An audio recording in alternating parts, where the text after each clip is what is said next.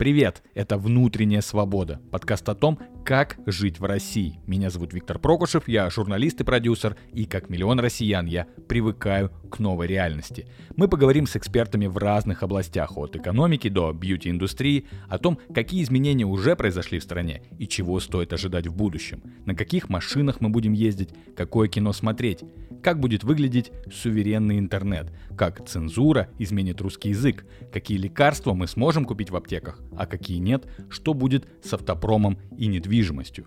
Подписывайтесь, слушайте выпуски и делитесь ими с друзьями. Знание – сила. Знание – свобода.